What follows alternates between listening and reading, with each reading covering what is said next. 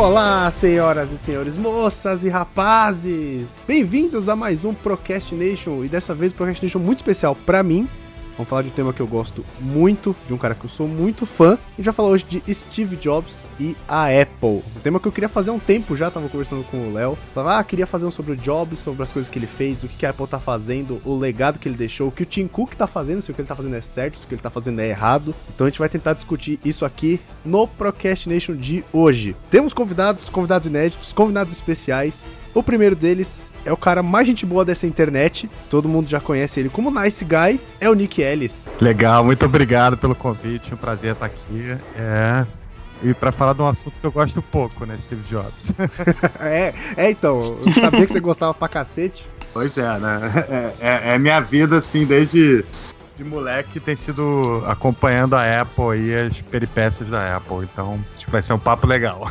e temos também o, o, cara que mais tem tweet nessa vida. Olha, o cara tá mais com o Zinobre, eu acho, hein, mano. É o Cardoso. Mas fala, gente, tudo bem, galera? Mas não era sobre Bill Gates? a gente pode citar ele em algum momento desse episódio. Muito boa. E temos ele, o dono da porra toda, o, o, CEO, o Tim Cook do nosso site, Leonardo. Eu só vou falar de Microsoft se for falar mal nesse programa. Não é assim também, que né? Que é isso? Não é, não, não, não, vamos, não é assim, não vamos, não vamos polarizar. É Ou que vamos. depois que eu me libertei, não dá para voltar atrás. Ou vamos, né? Foda-se. Não, mas, pois é, mas a gente tem que lembrar que o Bill Gates e o Steve Jobs, antes de mais nada, eram brothers, né? É, um não existe sem o outro, né? Pois é, e quando a Apple tava mal das pernas, né? Muito mal. É, o Bill Gates deu aquela forcinha que acabou virando a, a, a maré. é, vamos comentar tudo isso no episódio de hoje, então.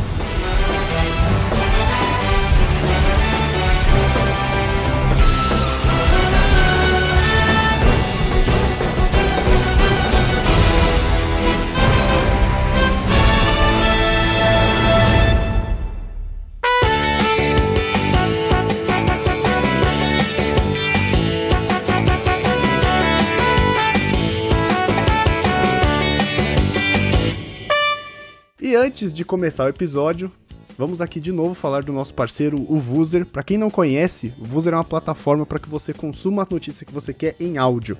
Vou explicar melhor.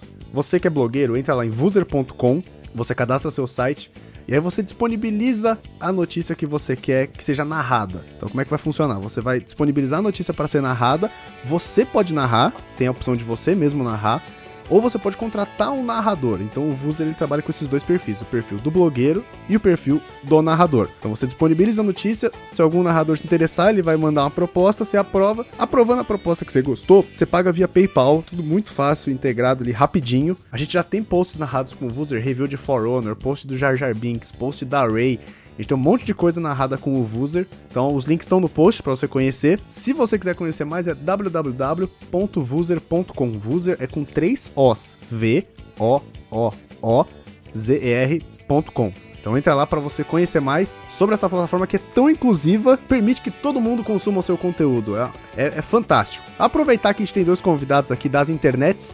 Falem do Meio Beat. Então, gente, Meio Beat é, é, é, é um dos sites pioneiros de, de tec, é um dos blogs pioneiros de tecnologia no Brasil.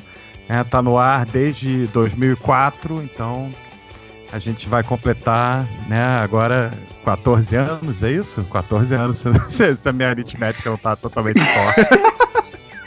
é o adiantado da hora. Estamos vencendo a, a, a, barreira dos 13 anos e, e, cara, lá é o site basicamente onde a gente tem opinião pra caramba. Então você entra lá, é o contrário de vários sites de hard news que você conhece por aí, lá a gente tem realmente opinião sobre as coisas. A gente gosta de analisar e dar a nossa nosso veredito. Basicamente é isso. O Cardoso é o nosso principal autor, mas tem vários outros autores que escrevem com a gente. Muito bom. É, exatamente. Exatamente. A gente gosta de dar notícia com conteúdo, porque notícia qualquer um, qualquer um dá, você acha em qualquer lugar. O cara pega, recebe um release de 10 linhas, transcreve para quatro linhas e aí bota uma chamada de duas linhas e diz que é notícia. A gente não, a gente pega uma, notícia, uma notícia de 10 linhas e faz um texto inteiro. Porque a, gente, porque, a gente, porque a gente pesquisa, a gente dá opinião e a gente dá informação para o leitor refutar aquela opinião. Exatamente. A gente, a, gente, a gente sabe que notícia é commodity, né? Em todo quanto é lugar você vai encontrar notícia. Você andou na rua, outra pessoa numa notícia. Mas a gente não quer dar notícia, a gente quer dar uma visão sobre aquele assunto, entendeu? A gente quer analisar mesmo o que está acontecendo. Então, se você não conhece o MeioBit, cara, sai dessa bolha, acessa lá www.meiobit.com.br, se eu não tiver errado. Então, é, pode botar BR que vai para lá também, mas é .com sem BR. Olha aí, tá vendo? Errando aqui o jabá. Ei, boa. Até, até porque quando tem BR, geralmente a notícia leva uns 3 ou 4 dias a mais para chegar. e aproveitando aqui também, vou fazer o jabá do Cardoso, senão ele não vai fazer. O site dele pessoal, que é o contraditório.com, que é um site excepcional, é um dos meus favoritos, não é meu, infelizmente, mas, mas eu acompanho é, um, sempre. É um, site, é um site excepcional, é um site especial, mas muito amado. Exatamente, exatamente. Muito amado. É um site sem polêmicas, quase, então é. é tranquilo, é super tranquilo. O nome foi contraditório, foi por acaso, né? Não tem, não tem nada de contraditório. Não, é super tranquilo. Exatamente. E também tem o blog de brinquedo e o Digital Drop que vocês podem entrar também para conferir o resto do meu trabalho aí na internet. E basicamente é isso. Exatamente. Então todos os links estão aqui no, no post, se você quiser conhecer mais. Sim. Esses caras aí que estão na internet desde que eu me conheço por gente, só acessar aí e ver o trabalho deles. E se você só conhece a gente pelo nosso podcast, saiba que nós somos um site que é o procrastination.com.br. Então lá a gente posta sobre games, sobre filmes, sobre séries, teorias que o Léo inventa da cabeça dele, geralmente sobre Star Wars, é, tem não, review não é da minha cabeça, game. não é da minha cabeça, pesquisa, pesquisa. não, Tudo mas, pesquisa. Não, mas você coloca muita coisa porque você conhece bastante de Star Wars. Não, não, é, tá, mas é, pesquisa, pesquisa, pesquisa. e lá tem tudo isso. Então, além do nosso podcast, tem o site que você pode conhecer tudo do universo nerd. Se você quiser acompanhar a gente no Twitter, PCNblog, no Facebook, facebook.com.br procrastinationblog ou se você quiser mandar uma carta virtual pra gente, contato arroba procrastination.com.br. Se você tiver preguiça de mandar aquele e-mail maroto, ask.fm barra pcnblog. Acho que eu falei tudo que eu tinha que falar, então bora pro episódio. Falou, só não mande boleto, só não mande boleto. E nem processinho. Exatamente. É, não, é processo também não.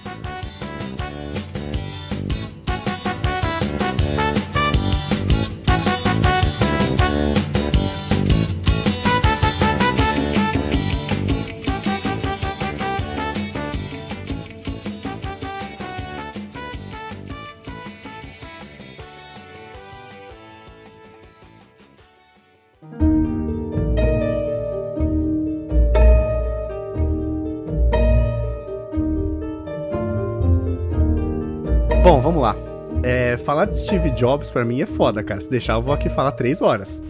É difícil saber, né, como, qual, o que cortar nesse papo. É, então, é complicadíssimo. Porque você pode falar da, da trajetória dele como empreendedor, você pode falar dos problemas que ele teve com a família, com a filha. Então, tipo, tem, tem é muito pano pra manga. Pois é, essa parte da filha, cara, é, ele não era realmente uma pessoa de, de, de fácil acesso, assim. Era um cara. Tinha uma personalidade difícil, forte, né? Mas eu, eu acredito que, ao contrário do que o filme do. do o filme do. Qual foi? Qual, qual, qual, é o nome do autor do, do roteiro, Cardoso? O cara do Newsroom? Ah, é o Aaron Sorkin, não é? É, é o, o filme do. Do Aaron Sorkin. Exatamente. É o filme do Fassbender. Tá. Apesar da, daquele lado que mostra bem dele ser uma pessoa péssima, eu acredito que ele tenha feito as pazes com a Lisa e que eles tenham ficado na boa. Entendeu? Então eu acho que, eu acho que o lado importante da vida do Steve Jobs não é o lado do, do da personalidade do chefe difícil que ele era, assim, e exigente. Eu acho que o legal é a gente ver o que, que ele fez pelo, pelo mundo, né? Assim, que, que, como que as coisas mudaram quando, depois, que, depois que ele passou pelo planeta, né? É, esse é um cara que realmente mudou o mundo. O impacto das coisas que ele criou vão ser sentidas, acho que, se não para sempre, por pelo menos mais umas 5, 6 gerações.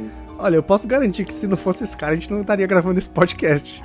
Muito provavelmente é. não. Ele não ia se chamar podcast, pelo menos. É, é verdade, é verdade. então, você que quando o Steve Jobs morreu, falou, porra, morreu Steve Jobs, aí ó, você tá ouvindo esse podcast, lembra disso, cara. Pois é, cara. Eu, quando, quando o Steve Jobs morreu, né, a gente vamos já começar pelo, começar pelo, final, depois a gente volta. tipo um filme do Tarantino. Né? Eu Olha fiquei spoiler, muito mal. Spoiler. Já eu fiquei muito mal, pois é. Já começa com a morte. Cara. O cara morreu, entendeu? Se vocês não sabiam, se vocês vivem embaixo de uma pedra, o Steve Jobs morreu. Mas antes dele morrer, o cara conseguiu simplesmente. É, primeiro, lançou o Macintosh, né? Que revolucionou assim, o computador pessoal, o Apple II, para começar, né, antes disso. Depois o Mac revolucionou de novo. Depois o cara por, lançou o iMac, né? Quando ele tava voltando pra Apple depois de ter sido escorraçado. Vamos lá, vamos, vamos começar por, por onde? Vocês que mandam. Não, então, é, o pessoal conhece o Steve Jobs por causa de toda a trajetória dele da Apple, é, a empresa que ele fundou e tal. Mas poucas pessoas, não vou dizer poucas, porque não são poucas, mas nem todas as pessoas é, sabem, tipo, da onde o Steve saiu e tal, porque ele chegou a estudar, facu é, estudou, chegou a fazer faculdade, mas ele largou, né, no meio.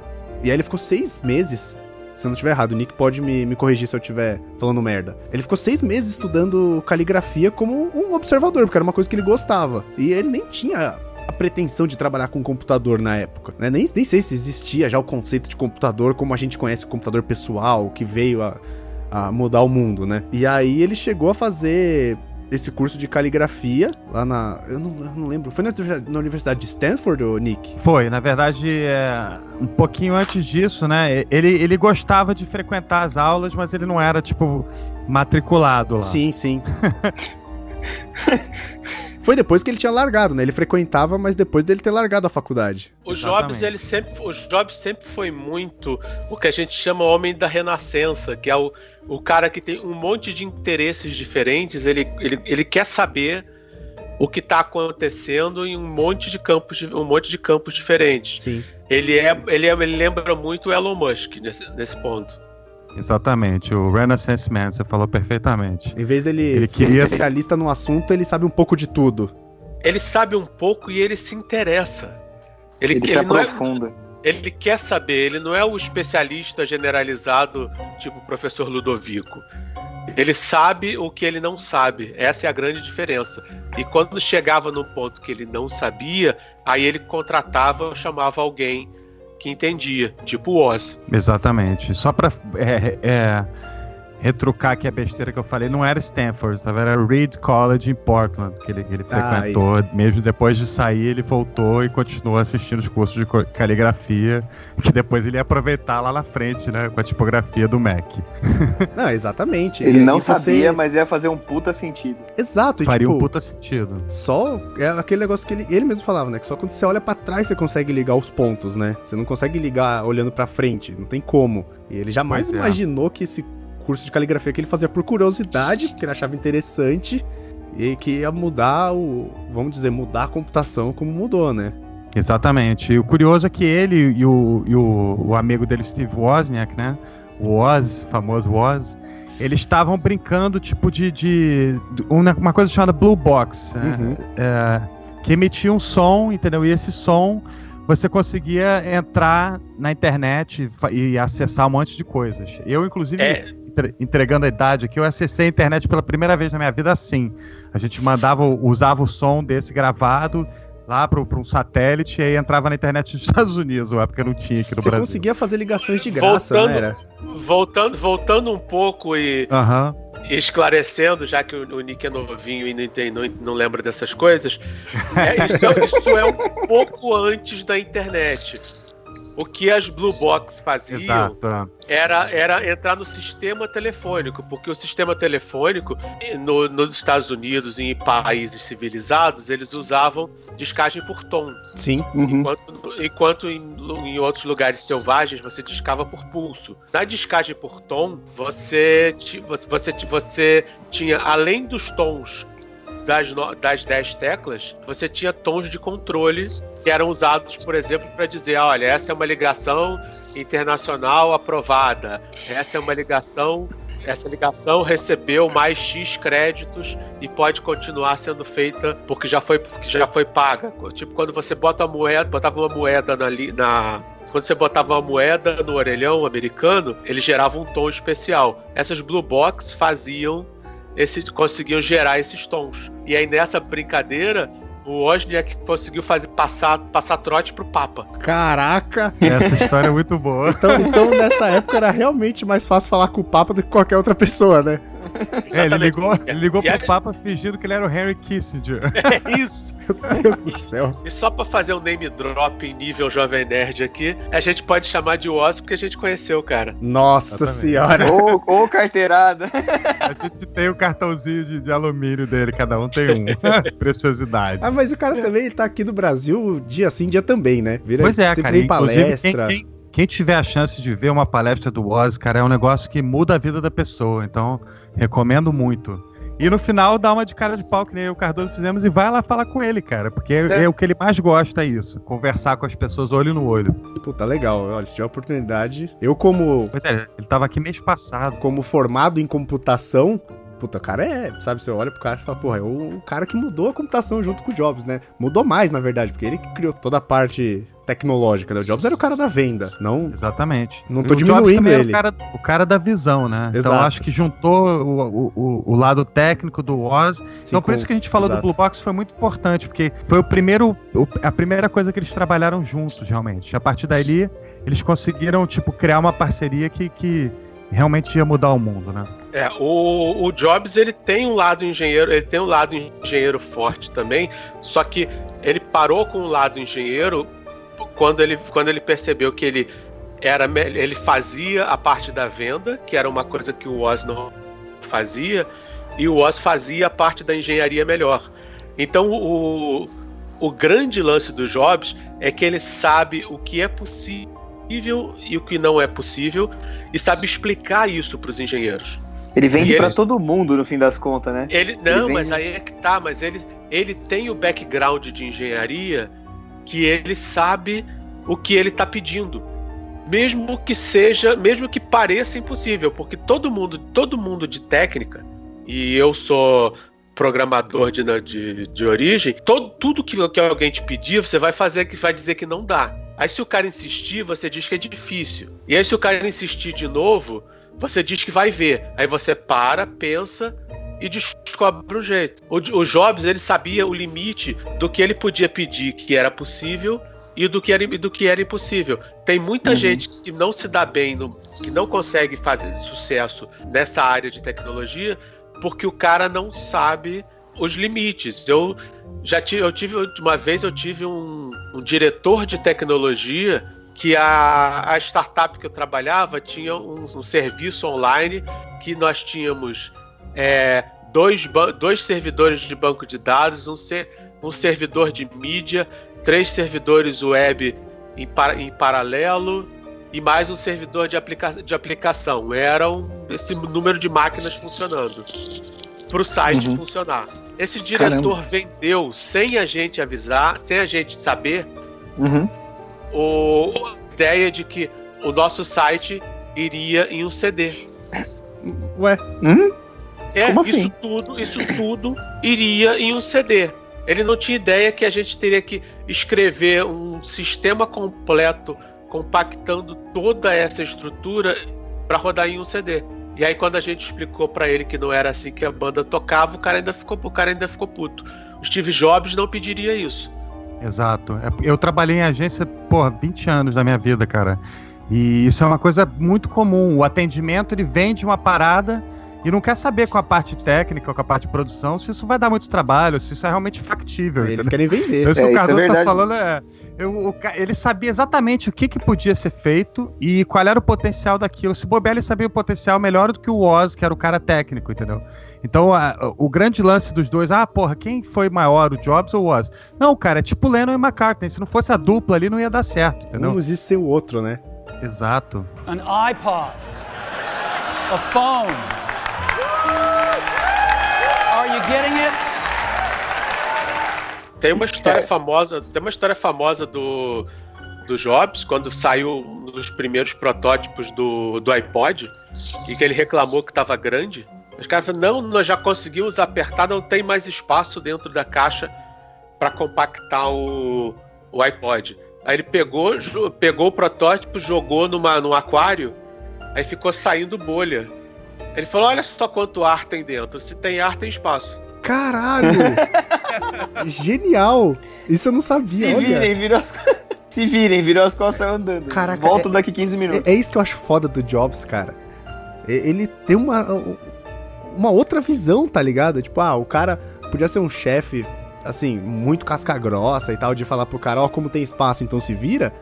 Mas, meu, ele tava provando que o que ele queria era verdade. Ele tava esfregando na cara da equipe, né? Vocês não fizeram bom o bastante. Olha aqui como tá saindo o ar dessa E, e todo mundo da área técnica, que é um bom profissional, encara isso como uma ofensa. Tipo, encara isso como uma ofensa. Porra, não é que tinha espaço mesmo? Ah, não, vamos dar um jeito. E aí o cara se vira por conta própria pra espremer o negócio e pra acabar com aquele espaço. Porque o, quando o cara, nesse ponto, o cara falou que não tinha mais espaço, ele acreditava nisso. Ah, é. Exato, É. não tava falando de sacanagem. Exatamente. É, não é sacanagem, não é, não é sacanagem, não é preguiça. O cara acredita que ele fez dentro do, do, do razoável todas as economias de espaço possíveis.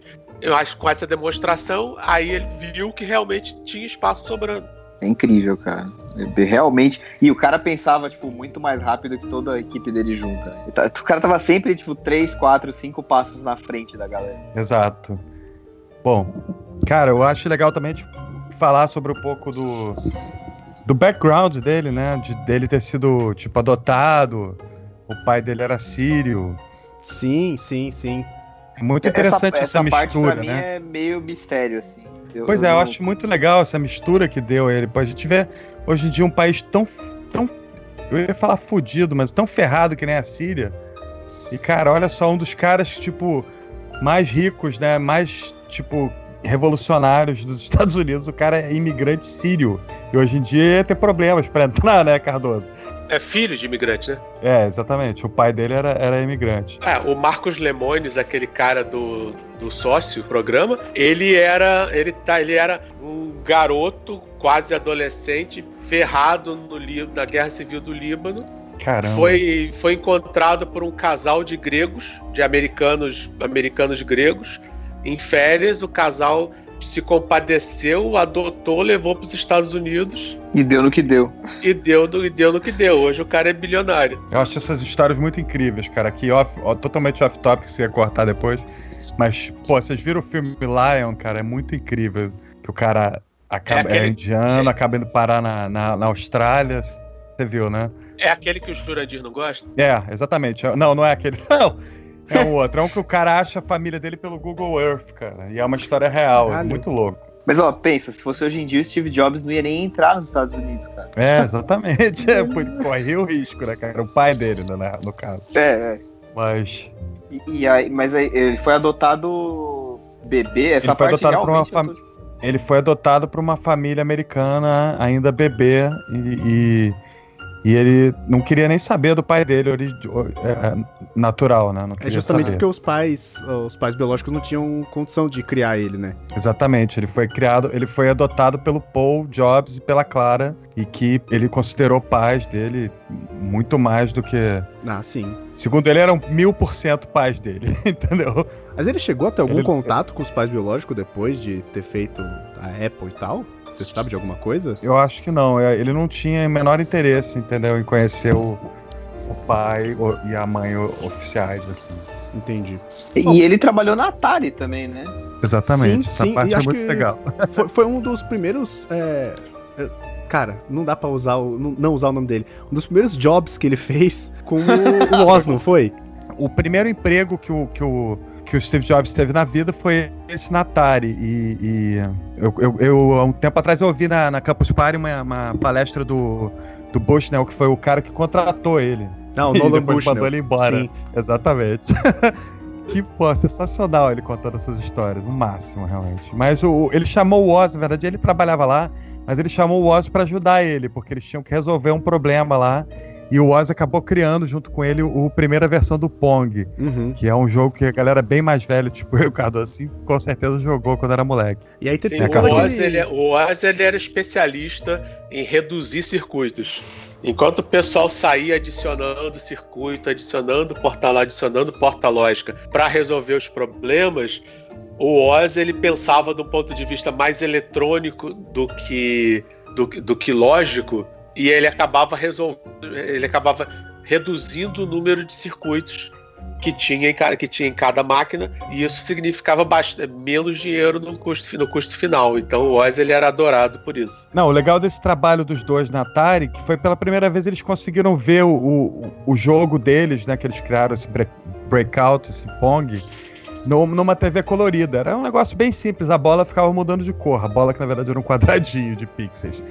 E aí, quando eles viram isso, o, o, o, jogo rodando numa TV colorida, foi que eles tiveram a sacada do computador, entendeu? E isso ia acabar influenciando os dois nos, nos computadores que eles foram criar juntos. Não, e tem toda aquela, aquela história que o Jobs falou que ia ganhar um, é, uma comissão de 700 dólares pro Woz, e aí falou, ah, eu te pago metade. Mas na verdade ele ganhou Exato. muito mais do que isso, né? É, acho que ele embolsou o dinheiro do Woz, né, cara? Pela... E aí o Oz foi é. saber disso muito tempo depois. Né, na apresentação que eu fui, que a gente foi do Oz, ele comentou que o Jobs até, até aquele dia ainda não tinha, não tinha, não tinha pagado. Exatamente. É. An iPod. A phone. Are you getting it? Ah, mas aí depois desse deles terem trabalhado, né, juntos na para fazendo para Atari, eles fundaram a Apple todo mundo conhece, né? Se você tá ouvindo esse podcast, você deve conhecer. Mas aí... se você não conhece, pelo amor de Deus, né? É uma, é uma, é uma empresa de frutas muito legal. É, uma quitanda. é, cara, eu, eu, sempre lembro do Forrest Gump, era muito sensacional isso. É, acho que eu, tô, eu vou investir numa empresa de frutas aqui, e aí ele investiu na Apple, ganhou uma fortuna, né? muito bom. Ah, eu gostei do nome, né? Mas em 76 eles criaram, né, o, o, o Apple II na garagem. E aí o, o, Jobs falou, cara, a gente tem que vender isso, Oz. Vamos vender, vamos, isso é um produto. vamos vender isso. Então eles começaram a construir e fa tentar fazer em escala, né? Daí, a partir daí, cara, o resto virou história. Hoje em dia a gente tem a empresa mais valiosa do mundo, né, cara? Foi criada nessa garagem. É, e, e tem aquela eles... passagem do tem aquela passagem do filme que ele, que ele promete mais computadores do que ele consegue entregar, né? E daí ele vai para contar pra galera na garagem e fica todo mundo putaço. Mas eles conseguem, ele promete na, é numa loja de informática, não é? Ele esse, comprava, eu acho, esse eu acho que é durante a criação do Apple I, que ele só vendia realmente ah, é a placa lógica. Frente, né? Não, é antes, é, é antes. É antes. Não, antes?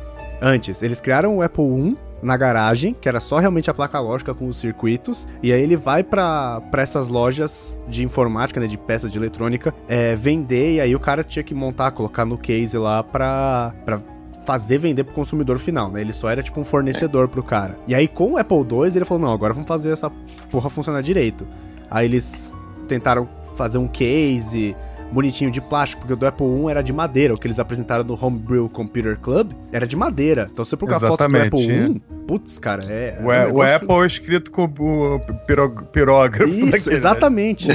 o cara era quase um hippie de praia, né? Que vendia as paradas pirografadas na madeira. Exato. O Apple II, não, ele já tinha aquela carinha de computador, né, cara? Ele foi o primeiro computador pessoal, realmente, do mundo. E por isso que a gente diz que mudou a história do mundo, não é exagero, entendeu? Não Depois é. ele vai mudar de novo em outras, em outras áreas. Mas nesse momento, foi o computador pessoal. É aquela ideia de ter um computador na mesa de cada pessoa, de, de dar a, a, esse, esse poder para todas as pessoas, né?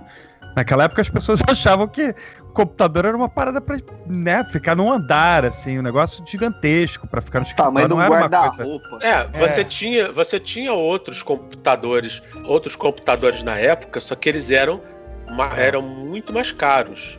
Ou, ou, eles ou eram muito mais caros, ou eles eram, ou eles eram muito mais, muito mais restritos. Na e época, você... antes, do, antes do Apple II, antes do Apple II já tinha o Commodore PET, por exemplo. Mas o Commodore PET ele era horrendo. Não tinha modo, não tinha, era caro, não tinha modo gráfico. Você tinha que usar grava, tinha que usar só gravador cassete.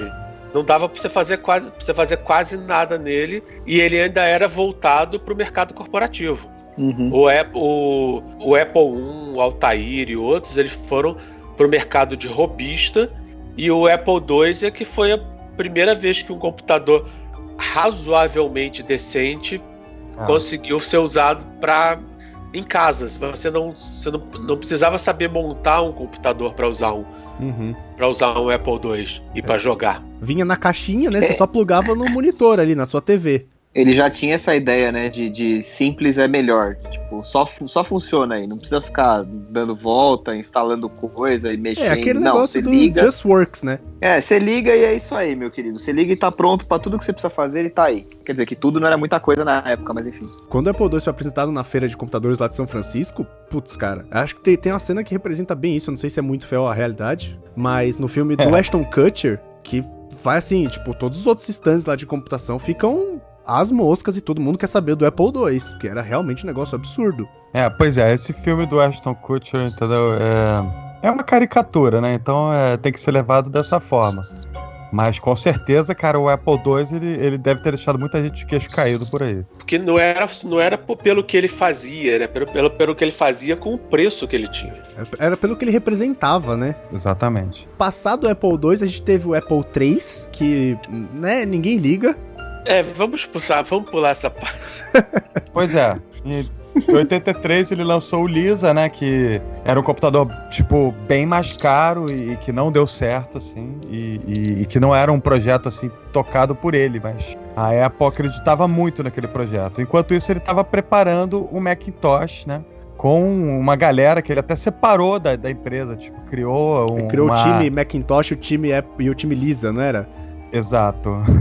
e ele é que essa galera ele incentivava assim de todas as formas, né, entendeu? Se rebelarem contra o sistema e, a criarem uma coisa completamente diferente, que era aquele sonho dele que ele tinha tido com o Apple II, realmente se tornando realidade, né, Cardoso? É, o objetivo era ter era o computador se tornar um eletrodoméstico comum nas casas, todo mundo ter um computador sem precisar ser essa coisa de ser essa coisa de nerd.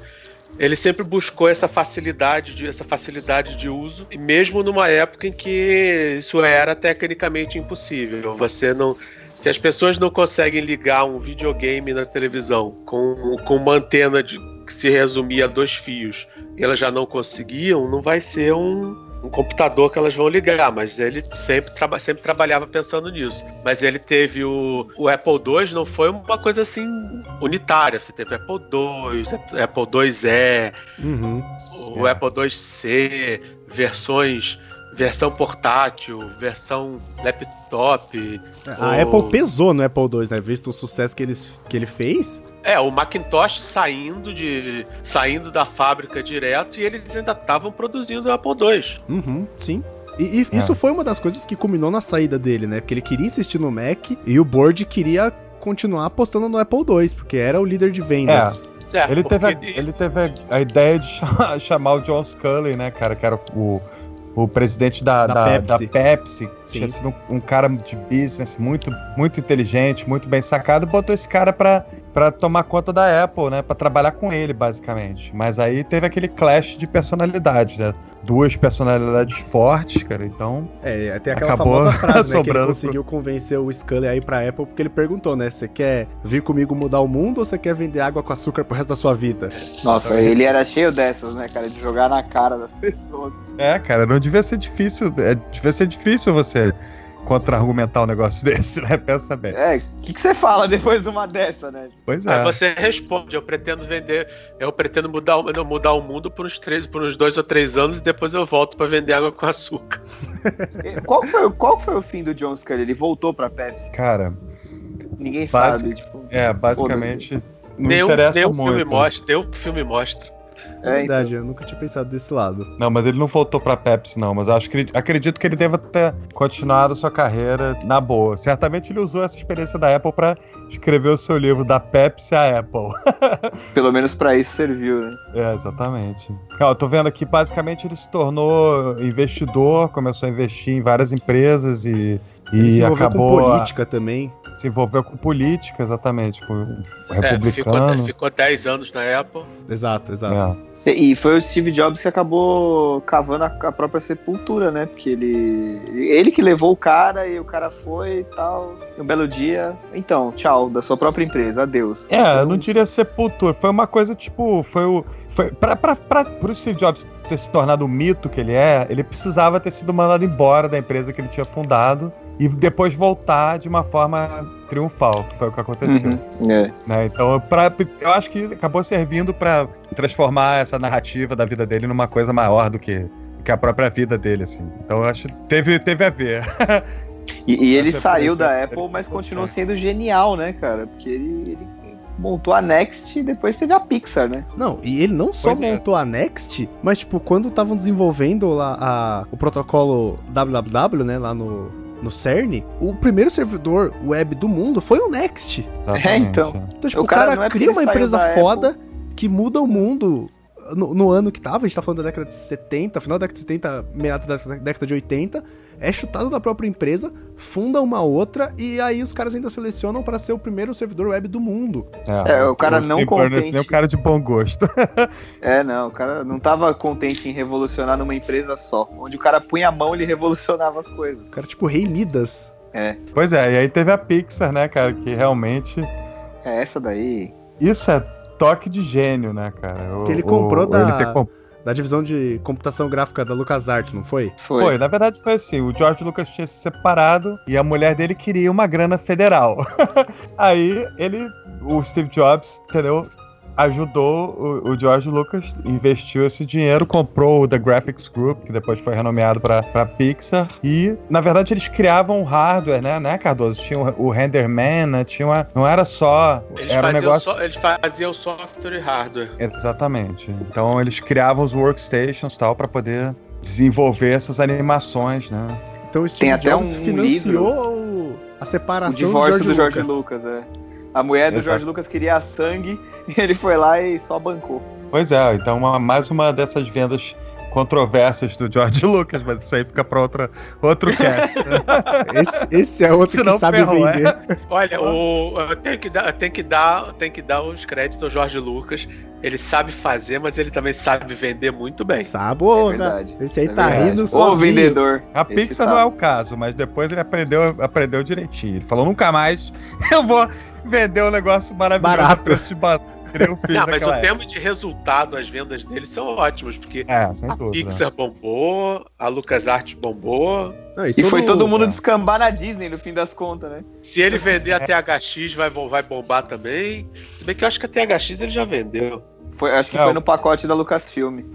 O curioso, cara, é que quando a Pixar foi comprada pela, pela Disney, é, foi em 2006, eu acho, é, o, o Steve Jobs se tornou o maior acionista individual da Disney, né? 7%, né? Olha o nível da parada. Pois é, Olha a loucura que virou o negócio. comprou uma empresinha lá que fazia umas animaçõezinhas, cara, e de repente o cara. Isso foi tornar ele o, o- o maior acionista da Disney. Ele podia, entrar na, ele podia entrar na sala da presidência e dar tapa na cara do Roy Disney e tava tudo certo. Tranquilo, nossa, ele era Deus. Cara, ele, ele comprou a divisão da, da, Lucas, da Lucasfilmes, né, de computação gráfica, por 10 milhões e vendeu por 7 bilhões. Não, e detalhe: 5 milhões em cash e 5 milhões em, em direitos de tecnologia que, que ele, que ele, pra Lucasfilm. Caralho, nem, nem, nem cash tudo ele chegou, nem com o dinheiro inteiro ele, ele botou. Ou seja, negócio maravilhoso pra ele. Né, pra ele, pra ele foi um negócio, puta, foi um negócio da, da China pra ele. Exato. E também mostra também na Pixar que ele sabe, é um cara que sabe muito bem como escolher as pessoas que vão tocar os negócios. É verdade, E- isso é verdade. Quem são, né? O, quem, quem é o cara-chave da Pixar? É o John Lester. E esse John cara, pô, é, ele, ele foi tipo.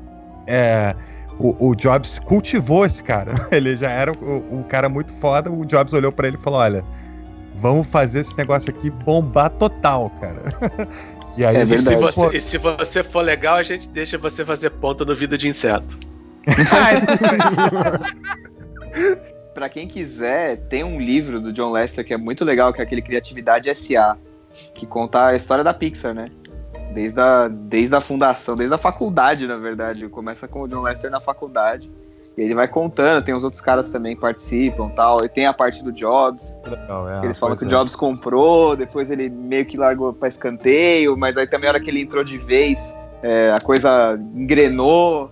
É aquela coisa, cara. A hora que o cara põe a mão, Pois é. desenrola. Quantia de Porque coisa que o cara imagina, mexeu, cara? né? Ele- é, Ele, ele comprou whatever pra ajudar o amigo dele lá.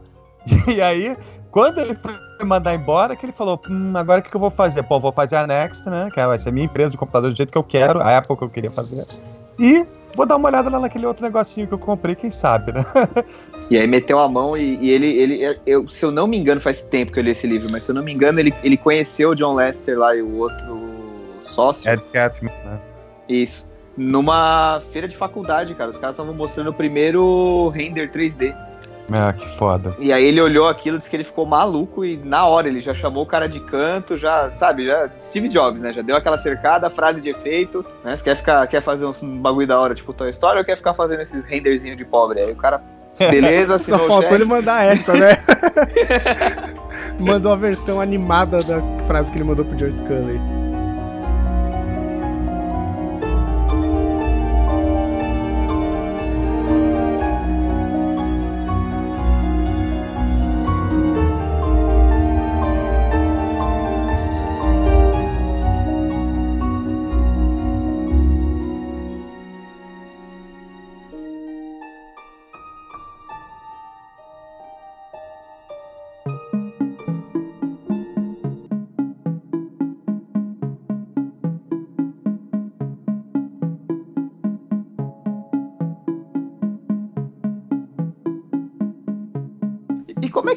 Bom, ele voltou pra Apple porque a Apple tava na, na merda, né? Então, Porque depois exato. ela saiu. merda é pouco. A Apple, cara, ela tava numa, derrota, numa derrocada, assim, faltava muito pouco pra Apple declarar falência, né? Tipo, cara, foram muitas tentativas de produtos. Os caras tentaram fazer aquele, tipo, tablet tipo Palm Top, tá ligado? Que não vingou. Não, não fala isso. O Newton é completo. O Newton não era um palmo. O Newton, o, o Newton era um assist, não era um tablet. Ele era um assistente pessoal com reconhecimento de escrita. E o, o Newton ele era uma proposta revolucionária com a tecnologia que ainda não existia. Só que dependia de uma tecnologia que ainda não existia. Ele nasceu antes da hora, né? Ele nasceu antes da hora, então ele não não funcionava como não funcionava como prometia e assim como assim como como o Palm, ele era uma solução à procura de um problema. Exato. A Apple tava na merda federal e em 1996 eles resolveram fazer uma coisa muito legal, que era comprar a Next. então eles pagaram eh, 427 milhões de dólares. Usando a estratégia de que é um peido pra quem tá cagado. Mas não é, que verdade. pior que tá não ia ficar, né? Não tinha É. como ficar pior. E nessa época o não, não foi o Larry Ellison, foi o. Presidente da Apple? Quem é o CEO? Não, quem é o CEO da, da Dell? Michael É. Dell. É, na época o Michael Dell falou que se, for, que se ele fosse da Apple, o que a Apple deveria fazer, que se ela fosse correta, era vender todos os, os ativos dela, inclusive mesa, cadeira, essas coisas, e dividir o dinheiro entre os acionistas e fechar a empresa. Olha Quem aí. que foi a decisão de comprar a Next? Porque o presidente na época era o Gil Amélio. É, o senhor é, decidiu a milho e, e- e ele viu essa oportunidade de comprar a Next, né, cara? Eu não, ac- eu não acredito que ele tenha imaginado que o Steve Jobs ia voltar pra pegar o emprego dele logo de cara, mas. Quem não sabia que isso ia acontecer, né? O cara foi, foi. Sei lá, será que ele não tava esperando meio que isso acontecesse assim? Tipo, Pois ah, é, o pro- lá. O problema da Apple, acho que até vale a pena a gente falar, nessa época que eles estavam atirando pra tudo quanto é lado. Então tinha o Newton, que era tipo um precursor do, do, do iPad, seria um, um- um comunicador, assim, tipo um Palm, né? Da Apple. Tinha, pô, até impressora, tinha câmera, tinha, tinha Meu tudo, Deus. cara. É. Então, porra, o, o Steve Jobs, ele, ele já entrou com essa cabeça. Ele falou, a Apple tem que ser uma coisa mais simples, né? Tem que ser menos, menos categorias. Vamos focar no que a gente faz bem, que é o quê? É o computador. Naquela época era o Uhum. computador, né? Porque depois Vamos ao foi- que interessa. é, depois é que ele foi expandir isso pro, pro, pro lado da música, né? Pro lado da, Do da- entretenimento. do entretenimento, exatamente, da, da computação pessoal até, porque nessa época era uma coisa, era mais o computador de mesa mesmo, né? O Isso. notebook. Então, mas o interessante é que a Next tinha o sistema, né? Que era o Next Step, que acabou sendo a base do, do OS X, né? Do OS 10 que a gente, eu pelo menos, uso até hoje. É, que na época era, na época era o macOS. Exatamente. Ah, voltou a ser macOS, né, agora. Eles estão É. renomeando tudo pra ficar meio igual. A Apple tem essas, essas paranoia, né, de tudo chamar, ter o mesmo sufixo. Então, é iOS, WatchOS, agora voltou a ser macOS. Mas É, porque o mas, problema é que quando você É, tem um é. iOS que é tão importante, né? O macOS tem que, tem que mostrar que ele é o macOS, né, pra Sim. diferenciar bem. Eu gosto mais de Fala, macOS do que OS X. É. Acho mais elegante. E lembrando que foi nessa época quando a Apple tava completamente na merda ainda, mesmo com a chegada do Jobs, que valeu a. que, que entrou em ação a, a amizade e a, a, a, a, amizade, a parceria e a rivalidade Exatamente. honesta entre os, entre os dois. É. E, e quando e foi nessa época justamente que o, que o Michael Dell falou que a Apple tava, tinha que vender tudo e fechar a empresa, que a Microsoft investiu 150 milhões de dólares em ações da Apple para dizer que não, a gente acredita na empresa. Sim. Isso, Mas... isso, isso salvou completamente a Apple de ter quebrado, porque ela não ia durar mais seis meses sem isso. Incrível. Mas deixa, né, deixa eu fazer uma pergunta. Ele já, ele já tinha rolado aquela história do mouse, então, que ele chamou a galera toda, fez aquela apresentação para pedir para os desenvolvedores de software fazerem programa. O Bill Gates falou que ia fazer, foi um dos que aceitou fazer e tal. E aí depois ele meio que roubou o visual do macOS. Já, já tinha não, passado. Não, né? isso, é, isso é não, é posterior. É. Eu, não, isso é muito, isso é, isso foi muito posterior. E, e essa história toda é muito coisa, é muito coisa de filme. Porque ah. quando. Todo, lembra que todo mundo fala que, a, que, o pessoal da Microsoft fala que a Apple roubou o, a interface gráfica da Xerox. E o pessoal da Apple fala que a Microsoft roubou Exato. a interface. Roubou também. Não, os dois, a Microsoft e a Apple, foram, foram convidadas para conhecer a, o, o, pacote da, o pacote da Xerox. Laboratório, exatamente. Uhum. Lá o, o parque. parque. Isso. Os, Lá, todos eles conheceram cresceram, ganhar, ganharam documentação, ganharam, ganharam todas as informações ah, e tá. em troca disso, eles, em troca disso, eles pagaram. A Apple deu para pagou para Xerox não sei quantos milhões de dólares em ações, que a Xerox vendeu logo depois, mas aí é problema deles. E a é. Microsoft também pagou, também pagou uma boa grana, foi uma consultoria. Ah, entendi. Tá. Porque convenhamos, convenhamos, qual é o sentido de você chamar seus dois, dois dos seus maiores competidores em potencial para mostrar o que você a tecnologia que você está desenvolvendo? E dá de bandeja, labs, né? né? Abrir seu labs lá pro cara fazer o que ele quiser. Exato, não faz sentido isso. É que fica meio esquisito no, no é. filme, fica um pouco mal explicado esse pedaço, eu acho. É, e, é e, a parceria, e a parceria da Apple com a Microsoft vai desde mordes, porque quando o Oz fez o Basic dele, ele não fez um Basic com um ponto flutuante, então ele não podia, por tá. exemplo, juntar, somar 1.3 mais 1.45. E aí, quando eles tinham, precisaram de um Basic com ponto flutuante, eles não tinham, e o Oz não tinha tempo nem paciência para fazer, eles contrataram, eles usaram o Basic Basic da Microsoft. Isso. Ah, entendi. E a Microsoft se, contra, se comprometeu a escrever programas para Apple. Os primeiros programas Sim. comerciais para Apple era tudo da Microsoft. Pois é, quando a gente vê, tipo, Piratas do, do Silicon Valley, é um filme que realmente tenta fazer bem essa, essa coisa de botar o Bill Gates de vilão da história, mas não é isso. É, então. Não é Porque isso. fica nunca, parecendo nunca que ele era foi um só isso. filho da puta, cara. Exatamente, não é bem isso. É, é uma coisa muito mais complexa. Antes de mais, antes de mais nada, cara, e eu, eu posso falar porque, pô, a vida do Bill Gates eu estudei pra caramba, que uma vez eu tive que dar uma palestra só sobre isso, e eu posso te dizer, cara, ele, ele tinha uma admira... antes de mais nada era o respeito e uma admiração profunda ali dos dois. Era, era uma coisa assim de um respeitava o outro pra caramba. E um não existia sem o outro, né? Um precisava Exatamente. do outro puxando pra cima, né? Exatamente. É. Então quando a gente vê nos filmes, a gente tem que lembrar que, pô, filme é Hollywood, o cara quer, né, romantizar, tem que ter intriga, né? senão não funciona, exatamente. É, tem que ter o conflito, né? E fica, mas é, o Pirata do Silicon Valley fica de um jeito que parece que o Bill Gates era um desgraçado, cara. Que é, não que não vivia pra conflito. Na, na época do, do Windows 95, o Jobs ficou bem puto mesmo, entendeu? Ficou bem chateado, mas existiu esse conflito. Mas antes disso, a gente tem que falar do iPod, né? que foi uma grande sacada do, do, do Steve Jobs, eu acho. An iPod. A phone. Are you getting it? O, o, primeiro grande que... produto do Jobs, depois de ter voltado pra Apple, foi o iMac, né, em 98. Aquele iMac colorido, que todo mundo queria ter. Nossa! Exatamente, que era um computador muito simpático, né? Então, apesar do mouse que a gente chama de é, bola de hockey, como é que é daquela? Puck.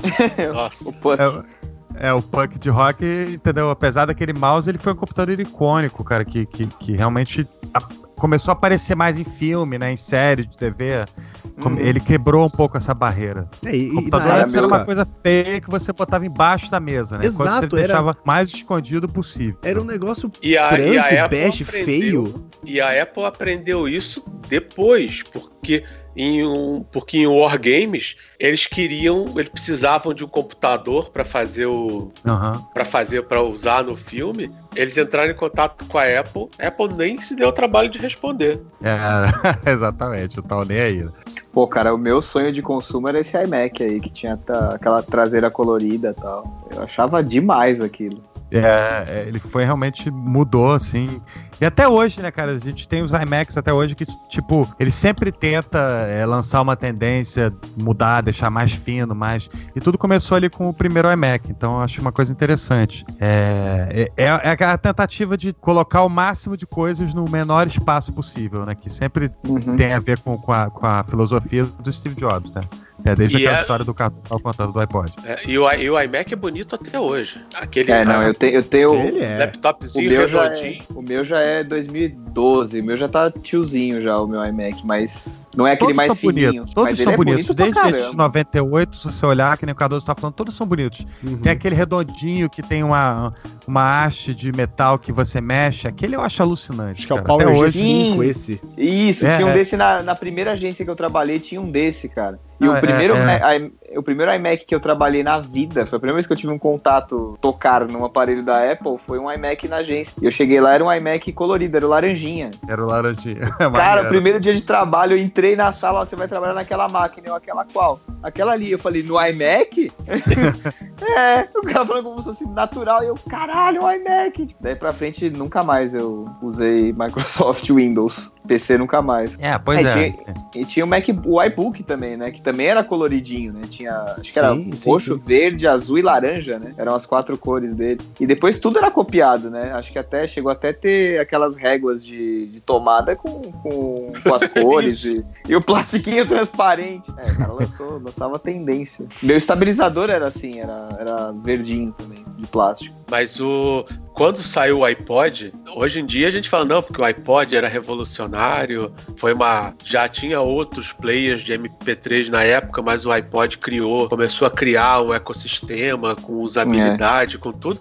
Só que o- os fanboys não ficaram satisfeitos com o iPod na época. É, porque era uma, de- né, uma ruptura do que eles estavam fazendo até então. Pô, vai fazer é, player de música? Que porra é essa, cara? É, negócio a Apple faz Apple computador. Computer, Computador, né? Tem um. Eu fiz uma coletânea uma vez de comentários num fórum em, em 2001. e aí o cara falando. Aí um postou. Grande, justo que o mundo precisa. Outro maldito player de MP3. Vai, Steve, Newton? Aí um outro. Ei, algumas ideias, Apple. Ao invés de entrar no mundo dos brinquedos e gadgets, que tal gastar um pouco de tempo resolvendo sua pateticamente cara linha de servidores? Ou vocês querem realmente se tornar uma glorificada empresa de gadgets de, gadgets de consumo? É, tava todo mundo certinho. Onde estão esses caras agora? Pra gente dar uma cobrada. É surreal, né, cara? Aí o outro, essa é ótima. Todo esse hype em torno de um MP3 player, dispositivo digital revolucionário, o campo de distorção da realidade está distorcendo a mente do Steve se ele pensa por um segundo que essa coisa vai decolar. Nossa É, senhora. Não decolou, não. Ele só quebrou a indústria da música, não decolou, não. Ele salvou É, porque- a indústria da música, isso sim. É. Não, mas ele, que- ele quebrou a indústria do CD. Ele- Steve Jobs está sob efeito de uma consultoria terrível ou muita maconha. A proposta não é realista. Se a Apple fizer, fizer algo assim de novo, vai falir. Vai. É, vai. Cara, é, é- existiam, né? Eu lembro, porque eu sou velho. Existiam players antes, entendeu? Eu tinha um, um Rio 64 Ele tinha incríveis 64 mega, né? Cabia um. disco, assim, de 45 minutos, dependendo do, do música. E a grande sacada dele foi essa: foi muito espaço, muita bateria. E uma maneira de você poder acessar todas essas músicas. Olha, era o, o Click Wheel, né? Então, É, eu lembro, eu lembro da caixinha do primeiro iPod que eu comprei que vinha assim, 4 GB ou mil músicas. Exato, né, cara? Então eu tava acostumado com 12, 13 músicas. Aí saiu um negócio que, porra, levava muita música, cara. Dava pra fazer uma viagem inteira, entendeu? E voltar, repetir música. Então essa sempre foi a grande sacada. E eu acho que, pô, durante muito tempo a galera da Sony deve ter pensado, pô, onde é que a gente errou, né, cara? Porque, pô, é. já tava tudo na mão, assim, tava tudo pronto. A gente tinha o Walkman, tinha o Discman. Por que a gente não fez o MP3 Man, sei lá, que porra que ia se chamar? Teve aquele, teve aquele mini disc também da Sony, que pois era é. um aparelhinho. Exatamente. É, pode crer. Ele tinha uma qualidade boa tal, mas é, era outra parada, ele era mais profissional aquela pegada, né? É, o, mini disc era, o mini disc era excelente, eu adoro o mini disc, eu tenho um até hoje, só que ele é completamente proprietário. É, como tudo da Sony, como muitas coisas é, da Sony. É. Pra, pra passar sua música para ele, você tinha que converter,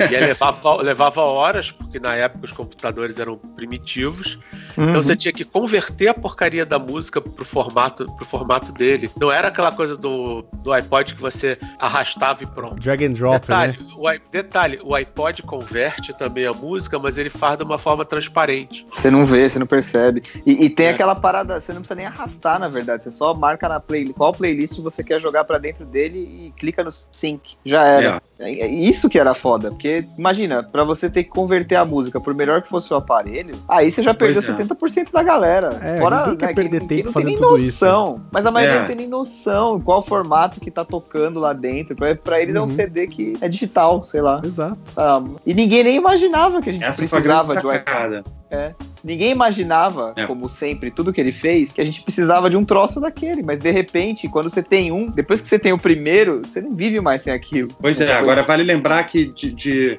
2001 até 2003 ou 2004 ele só funcionava com o Mac. É então verdade. ele só realmente é, ele, ele queria vender o Mac, né? Ele queria aproveitar aquilo, a onda toda do iPod para tentar vender o Mac. Mas depois que ele abriu para o Windows e, e, até, pô, passou a fazer o, o iTunes para Windows, então ele realmente foi jogar a guerra lá no, no, no, campo do adversário, digamos assim. É, levou, levou, a, levou porque todo mundo tinha, na verdade, o Winamp, né? Era o, era o player mais, acho que mais difundido. Não, e, e além, disso, além disso, você tinha toda a indústria do, do, da pirataria surgindo, né? Da música digital. Então todo mundo baixando música com o Napster e não sei o que. E aí, tipo, o cara vem com essa proposta de, de um player que você põe no bolso para guardar mil músicas. E se você não quiser comprar o CD, você compra uma música só, sabe? Tipo, você paga é. lá 99 centavos de dólar, compra uma música só, você não precisa é. comprar o CD daquelas outras 12 músicas que você não gosta. Então, tipo, o cara salvou a, a indústria fonográfica, né? Mas acabou a... com a de CD no processo. Ah, azar deles.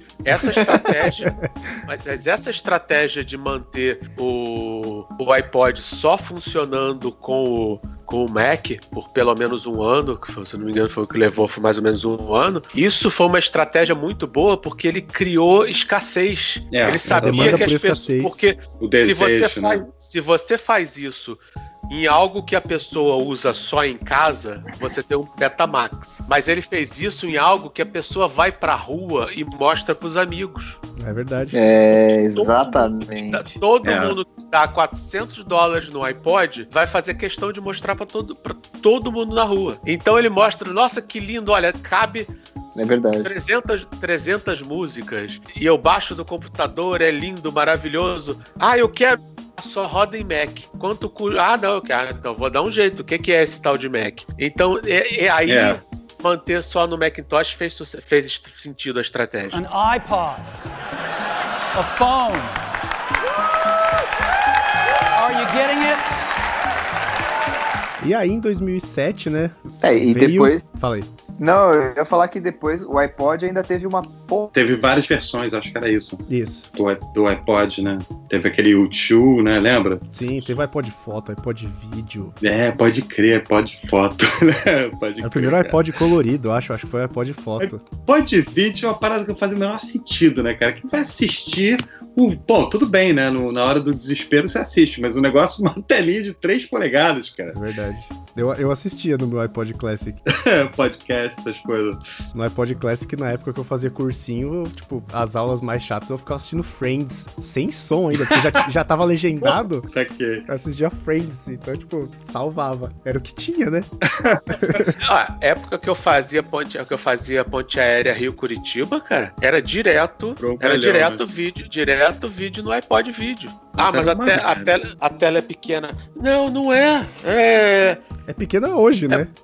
É, é pequena hoje. Ah, É pode pequeno. crer. A gente não tinha iPads, né? Pois é. É pequena hoje, mas aí você vai, comparar, você vai comparar com o que? Você vai comparar a tela de 10 anos atrás com o que a gente tem hoje. Não dá. Não dá pra Na comparar. época, não tinha, na época não tinha alternativa. Ou você não tinha nada, ou você via que. Ou você tinha uma tela de, de 3 polegadas. É, teve todas Quando essas... você, tá no, quando você tá perdido no preso É, na no rua, avião, Você não tinha opção nenhuma. você tá preso no avião, a melhor coisa do mundo é você abrir um iPod e ficar vendo um seriado numa tela pequena. Que se você tá, for comparar também, não é muito diferente de uma TV de 14 polegadas que a gente cresceu vendo. É verdade, você compara hoje com as aí 4K que tem, você fala, nossa, como é que eu vivi naquela época, né? An iPod. A phone. Are you getting it? Vamos lá, depois de todo, todo o rebuliço que o iPod fez, a Pois é. Apple vem com o iPhone em 2007. Que é pra cagar na É, cabeça de acho, todo acho mundo. legal a gente falar também que em 2001 ele lançou a, a Apple Store, né? As primeiras Apple Store. Isso Ah, foi uma. sim. É legal pra gente citar que mudou assim, esse, esse, esse modo que a empresa vende os seus produtos, que tipo, antes era numa Best Buy da vida, numa loja com várias outras empresas. Então eles fizeram um, um ambiente ideal para o cara se perder ali no mundo da Apple, digamos, e, e cair naquela E é, é uma experiência diferente comprar na- Apple Store, né? distorção da realidade do Steve. Não, é, mas Pô, aí total, né, Apple você- Store é, é, é animal demais. É demais, é demais. Você não vê caixa. É, hoje em dia, ela se- é uma evolução de tudo, né? Foi, foi evoluindo ao longo dos anos, mas você não tem caixas, né? O, o cara, a- as mesas têm um- uma caixa registradora embutida que ninguém vê. Ou seja, tudo para eliminar assim, aquele ponto de atrito de ah, não, não vou comprar porque, porra, os caras são chatos, não sei o quê.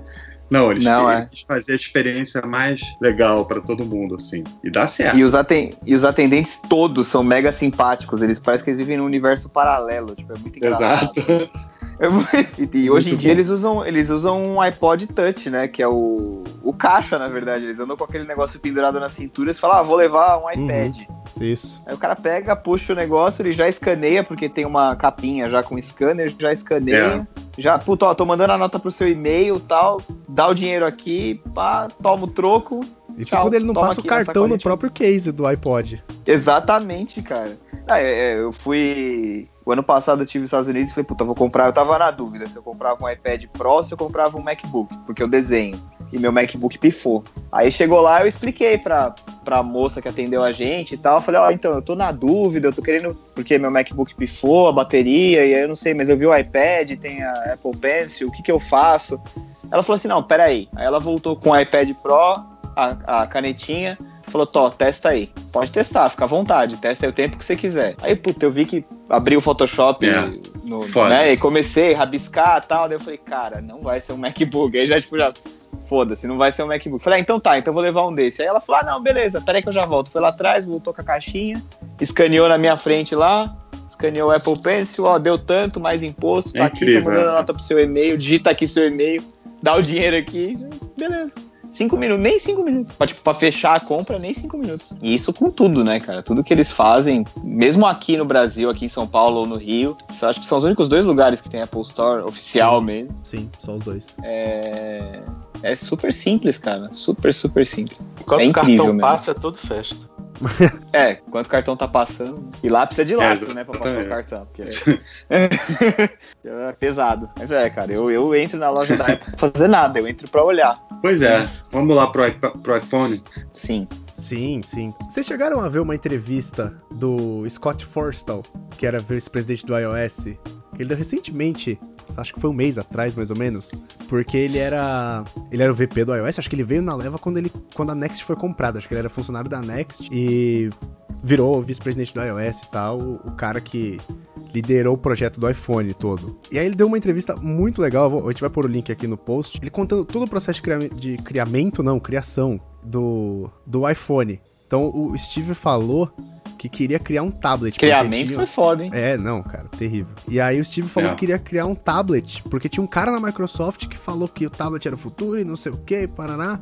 E ele falou, não, vamos fazer um tablet, eu tenho que mostrar pra esse cara que a Apple é capaz. E aí, eles estavam num almoço, eles é, chegaram pro time de engenharia, time de design, falaram: Ó, a gente precisa disso, é, vamos dar um jeito de fazer. E aí a primeira demonstração era um projetor no teto, numa mesa gigante, e que você realmente mexia as coisas com a mão. E aí os caras falaram: Meu, é isso, é, é isso que a gente quer, vamos fazer um tablet com isso. Aí eles estavam um dia almoçando e eles olharam que todo mundo ao redor da cafeteria tava mexendo no celular. E era aqueles celulares tipo Palm, sabe? Tipo, aqueles celulares padrão da época, Blackberry. E aí ele chegou e falou pro time de engenharia lá de design: dá para fazer isso É. do tamanho que a gente quer para colocar no bolso? Dá pra fazer esse pôr no bolso? Isso aqui é incrível, né, cara? O projeto começou sendo do, do tablet, de repente. Não, caralho! Olha a Exato. sacada do cara. Exatamente. E aí botaram o tablet on hold, né? Botaram na prateleira. E aí foi o projeto do iPhone e saiu o que saiu, que a gente já conhece. Que esse revolucionou o mundo mesmo, né? É, porque o conceito de uma tela grande, né, com multi-touch e, e, cara, e, e apps que você podia instalar, isso revolucionou to- totalmente a indústria da, da telefonia e, e a gente não tinha noção na época, né? Eu, na época, fiquei totalmente chocado. Mas eu me lembro de muita gente reticente, né? Falando aquelas besteiras que, que nem aquelas que o Cardoso estava citando aí do, do iPod, mas No iPod. é, o Palmer falou besteira, todo mundo saiu falando besteira, o cara da Nokia falou besteira, eles não sacaram que aquilo ali era pedra, que ia quebrar com toda aquela vidraça que eles tinham de, de mundo perfeito, de Windows Mobile e, e, e outras maluquices que eles estavam pensando que ia dar certo. Symbian, né, Cardoso? Ai, Symbian, tadinho do Symbian. Pois é, a gente se divertia com aquela porra, mas era, era, era poderoso de certa forma, mas não era fácil. E, pô, tem que ser fácil, né, pra você, pô, funcionar desde a criança até o idoso, assim. É óbvio que a gente, pô, nós todos vivemos computação, amamos isso. É óbvio que a gente vai se virar mole. Mas, pô, o, o lance é, é uma velhinha de 95 anos conseguir usar, né? É uma criança, cara, É. pegar e já fazer aquele movimento da pista, porque é uma coisa natural do ser humano. É, ele traz o mais É. próximo do natural possível, né? Tipo, deixa o mais intuitivo possível. Exato. É, são essas, essas sacadas fazem toda a diferença, porque que- o pessoal fala assim, ah, porque a molecada tá nascendo mais inteligente, eles nascem mexendo no iPad. Engano seu, cara. O iPad que é simples o suficiente para um bebê mexer. Exatamente, vai, faz sentido. E aí a Apple, ela teve uma curva de inovação que eu acho que foi um negócio meio. Eu não sei, cara. Steve Jobs tava prevendo que ia morrer, não é possível. Porque a gente teve o iPhone em 2007, o MacBook Air em 2008, que era um computador, era um notebook, a gente já tinha notebooks no mercado, mas ninguém nunca tinha visto um notebook daquele. Sabe? Tipo, ele tirou do envelope na apresentação. Então você fala, cara, como é que os caras conseguiram fazer um negócio desse tamanho nesse ano? Sabe? Tipo, é 2008. E aí, aí eles apresentam o iPad em 2010. Então foram assim, três produtos é, que eu considero, lógico, lógico que nas suas devidas proporções, mas o iPhone foi o mais revolucionário de todos, eu acho que seguido do iPad, e o MacBook Air tava ali bem próximo, pelo que ele representou na época. Mas esses três produtos, cara, foram muita inovação em muito pouco tempo. Pois é, cara, o iPad, apesar de também ter sido escorraçado quando foi lançado, né, cara? Ah, o que, que é isso? Um iPhone gigante? Que porra é? Ninguém vai querer usar isso. Ele acabou fazendo um belo sucesso e é aquele produto que ele mesmo é tão bom que ele acaba sendo o seu maior inimigo, né? O cara fala, pô, de repente não preciso comprar um, eu fico com o meu de 4, 5 anos atrás, porque estão funcionando perfeitamente. Exato. O que só, o que só comprova mais uma vez. Você nunca É, o- pode dar atenção a hater. Exato. Se, Não se é? você, se você der atenção a hater, você nunca vai conseguir lançar produto nenhum. Pois O é. Henry, Ford, o Henry Ford falava que se ele fosse ouvir os consumidores, é, o que eles queriam era cavalos mais rápidos. Exatamente. Você não sabe. O Steve Jobs é, é muito bem. Muito bom se lembrar essa frase, porque tem tudo a ver com o Steve Jobs. Né? Sim. Ele falava que os clientes não sabiam o que queriam. Eles é que sabiam o que eles podiam oferecer. né? É, o cliente não Essa- sabia o que ele queria ser, que tinha que mostrar pra ele. Exato. Por isso que ele não gostava daqueles grupos, É verdade. groups e, E, e tudo. E, e esse tipo de, de, de opinião negativa, ela acaba sendo ruim para a Apple porque ela tem que filtrar o que é ódio gratuito e o que é reação, reação real. E aí, produtos da Apple que não dão certo, hoje em dia é mais complicado você identificar o que não certo, o que não deu certo porque não funciona, do que o que não deu certo e tem muita gente odiando.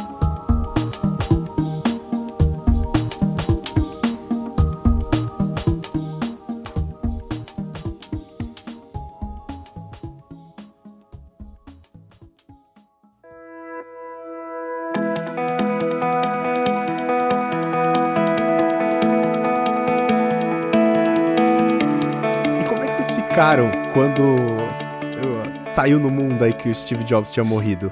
Cara, eu não sei o Cardoso, eu fiquei arrasado, cara, porque era. Eu, eu- a minha relação com ele era tipo praticamente da família, sacou? Eu acompanhava todos os keynotes, amarradão.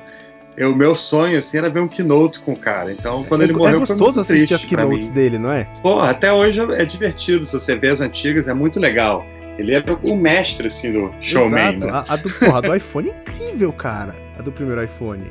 Pois é, e aquela do MacBook Air que ele entra no palco Com envelope. O, o envelope pardo. Porra, fantástico. Tira o computador naquela porra. Até hoje eu tenho um computador desse.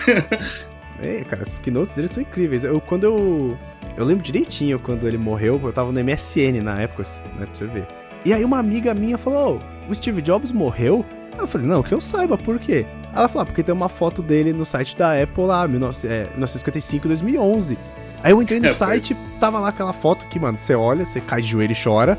E, tipo, tava lá, né, 1955, 2011, entrei no UOL, entrei no G1, tava lá, morre Steve Jobs, morre Steve... Eu falei, meu Deus, velho. E aí eu ligando na TV pra ver a notícia. E, tipo, falei, caralho, mano. Tipo, morreu o cara aí que eu mais. o meu ídolo, né, da computação e tal. Pois é, eu, eu trabalhava no Tech Tudo na época, né? E a gente sabia que ele tava. Todo mundo sabia que ele estava doente, claro. E Uhum. aí tinha me pedido para fazer uma coisa que, não sei se vocês sabem que existe, chamada matéria de gaveta, né? Você faz a matéria, tipo, se o cara morrer, já tá pronto, entendeu? Aham. E aí eu falei, gente, desculpa, mas porra, eu não sou jornalista, eu sou designer, né?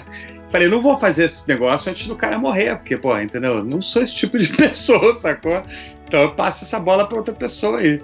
É. E aí, na época, no dia que ele morreu mesmo, quem quiser saber como é que eu estava exatamente, é só ouvir o Nerdcast lá do Steve Jobs, que eu tô lá muito mal, entendeu? Aham. Mas várias Vocês gravaram no hoje dia, né? falam, pô, é, a gente gravou no dia, foi bem legal. E várias pessoas até hoje chegam pra mim no Twitter e falam, pô, cara, aquele teu Nerdcast lá me fez, pô, largar o emprego, arrumar meu próprio negócio. Falo, cara, pelo amor de Deus, não faz um negócio desse. Em quando dá certo. né?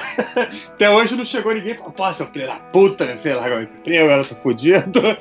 Mas, pô, basicamente é, é aquilo, cara. Steve Jobs é, é, é melhor você se juntar aos piratas do que se juntar à marinha. Então, é, é- a cabeça dele era muito louca.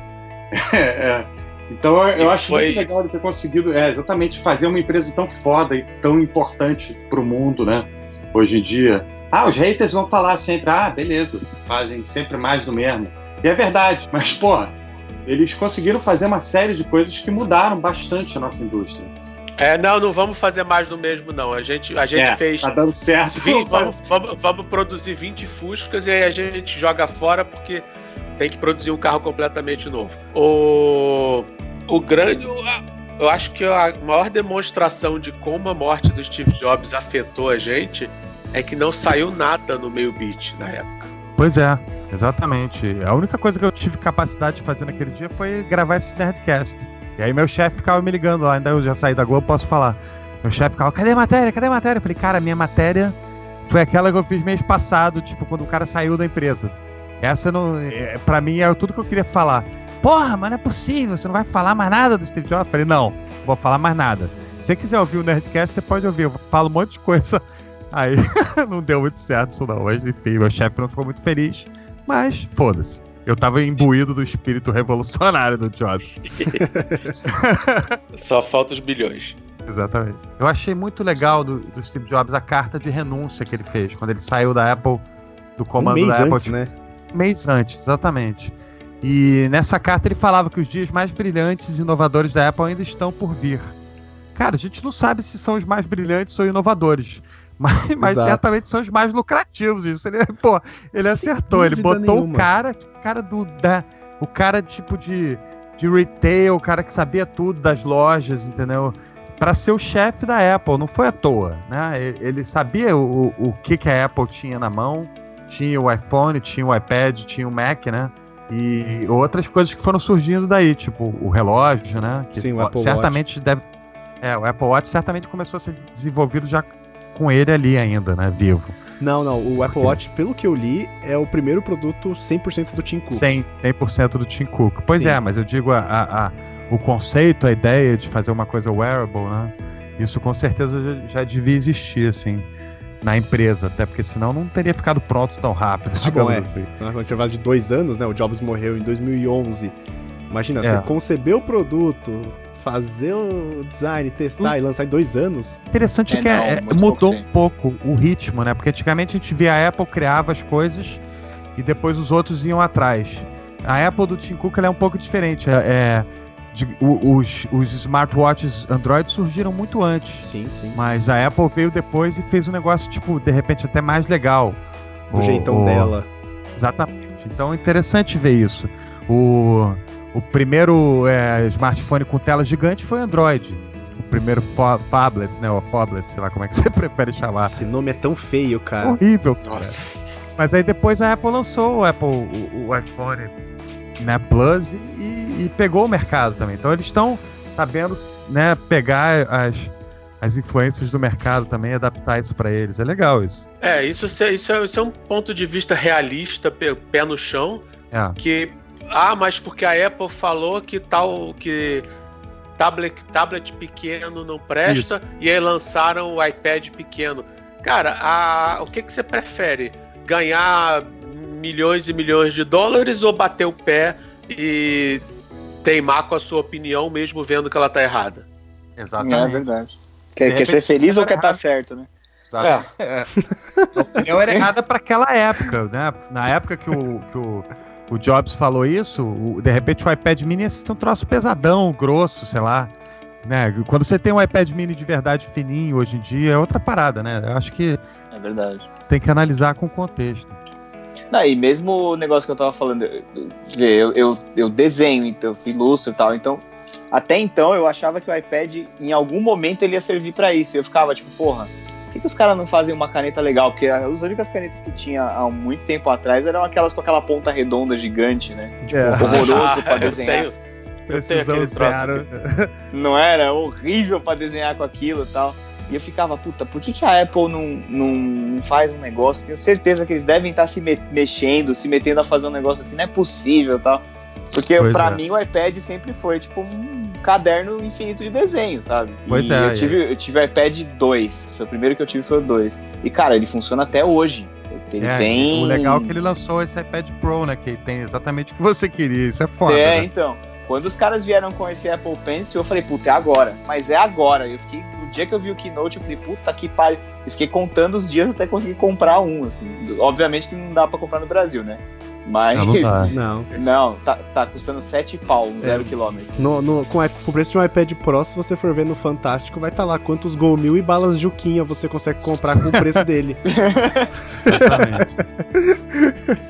Aqui, no, aqui no Brasil, Brasil. é, não dá. Aqui no Brasil, entre Apple Pencil e iPad Pro do, do tamanho maior, lá de 12 polegadas, vai pra 8 mil reais brincando. assim. Acho que até passa de 8 pau. Que é impossível, né? Mas fora é, é mais, menos loucura, mas dá pra comprar. E a primeira oportunidade que eu tive, eu comprei. E, cara, não me arrependo. O MacBook não faz falta. Ele tá aqui um branquinho 2010, porque não tem bateria mais pra ele, não acho nenhuma assistência. Ele tá aqui no cantinho de, de museu. E nunca mais, cara. Eu praticamente só uso o iMac pra trampar, pra fazer freela, pra editar as coisas do blog e tal. É. Mas o iPad virou o companheirão de todo dia. E ele, cara, se a Apple continuar com essa história de integrar o macOS e o iOS, o 11 já vai vir com uma porrada de novidade interessante pra caramba, né? De, de arquivo e tipo um Explorer e tal. Eu acho que ele vai, ele vai substituir o notebook. Olha, não, não te falo nada que pra quem usa assim pessoal e não Pois é. eu acho que o iPad vai substituir. Eu tenho amigos que já usam, cara, todo dia iPad, iPad, iPad Pro como, como substituiu total o computador. Pra mim, eu também substituiria se eu tivesse um. Tranquilo, até um Surface também, na boa. Eu acho, é, pra mim, quanto menor, melhor. Eu sou dessa política. É, você pra mim, quanta causa do- coisa boa tá surgindo aí, né? O, o, o Surface da, da Microsoft. Pois é. Isso é legal pra caramba. Porra, demais, cara. Não é porque a gente tá aqui falando de Incrível. Apple que a gente não pode falar dos outros. O Surface é incrível. Não, lógico que não. O problema é que roda o é. Windows, mas fazer o quê? É, ninguém é perfeito, né? não, mas eu, eu já. mas, eu Cardoso, já- podia já- ser pior, né? Podia rodar Linux. É verdade. Não, pois é, isso é tudo relativo, né? Por exemplo, eu tenho um Mac Mini aqui que não dá, não dá mais pra botar RAM nele, tá? Ele só tem 4 GB e é isso aí. E ele rodava o, o, o OS 10 Sierra aqui numa boa. Eu botei o Windows nele num, num bootcamp, é, E ele virou um computador muito melhor. Então tudo é relativo, assim, dependendo do hardware, né? Uhum. E, e o Windows roda super bem no Mac. Muito bem, maravilhosamente bem. É o melhor computador para rodar o Windows. É, exatamente. saiu um estudo. Isso, é. sério, saiu um estudo. É o melhor computador para rodar o Windows. Olha o nível da ironia da parada. Pois é. E, cara, o legal também, cara, é o legado assim, do Steve Jobs, né? Porque agora a gente tá pertíssimo de lançarem o Apple Campus, lá, que era a menina dos olhos dele, né? É, a espaçonave, o, o, né? A espaçonave, o escritório novo da Apple lá. E realmente impressionante. O cara imaginou aquilo, deu um trabalho da porra lá para ele convencer o pessoal a construir aquilo, deixar ele, ele construir aquilo. E foi uma das coisas que ele lutou antes de morrer, né, cara? Então, eu acho legal isso. O cara, ele morreu realmente, né? Pô, é, é a vida, a gente nasce e morre.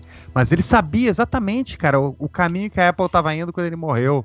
A empresa que ele tinha fundado, o, os produtos que ele tinha criado, né? Então, eu acho que isso deu uma sensação de, sei lá, de fechamento, de, de conclusão, assim, de, da vida dele mesmo, que muito foda, cara. Eu acho mas, isso. Fico pensando isso. Mas você claro. sabe porque ele voltou, né? ele voltou, né? Porque é foda. ele voltou junto com o Tupac, né, cara? Não, tem uma. Não, eu tô falando, tô falando sério. Fala. O teve uma, teve uma, teve uma seita, uma, um grupo budista da Tailândia avisou em 2012 que o Steve Jobs tinha reencarnado como um guerreiro ah, filósofo. Olha aí, é o Dalai Lama 2.0. então, é o Ai tá Dalai Lama.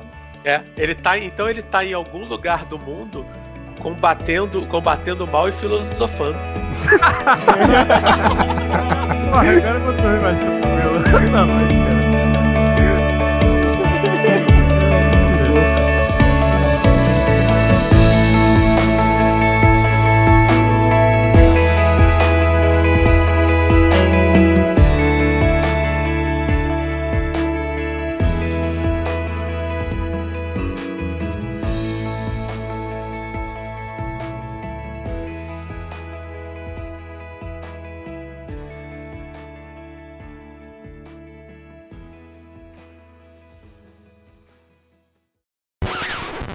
Teve milhares de, de versões. Alô? Alô? Alô? Oi? Cara, chega essa internet, chega esse horário, a internet do Léo começa a ter esses problemas. Não sei o que acontece naquela casa. Entendi. O cara mora a 600 metros de mim, velho. Nesse horário, aquele, o torrent programado começa a baixar. Pronto, agora, agora vai, tô no 4G. Opa, agora vai. Então aproveita e entra Você no assunto. Você Fala. acaba de consumir 90% da sua franquia. só, uma, só uma pausa aqui, por favor, cortem na edição, mas essa notícia precisa ser comentada. Traficante engana usuário e vende brócolis em vez de maconha. Porra, cara. Eu acabei de ver seu tweet aqui.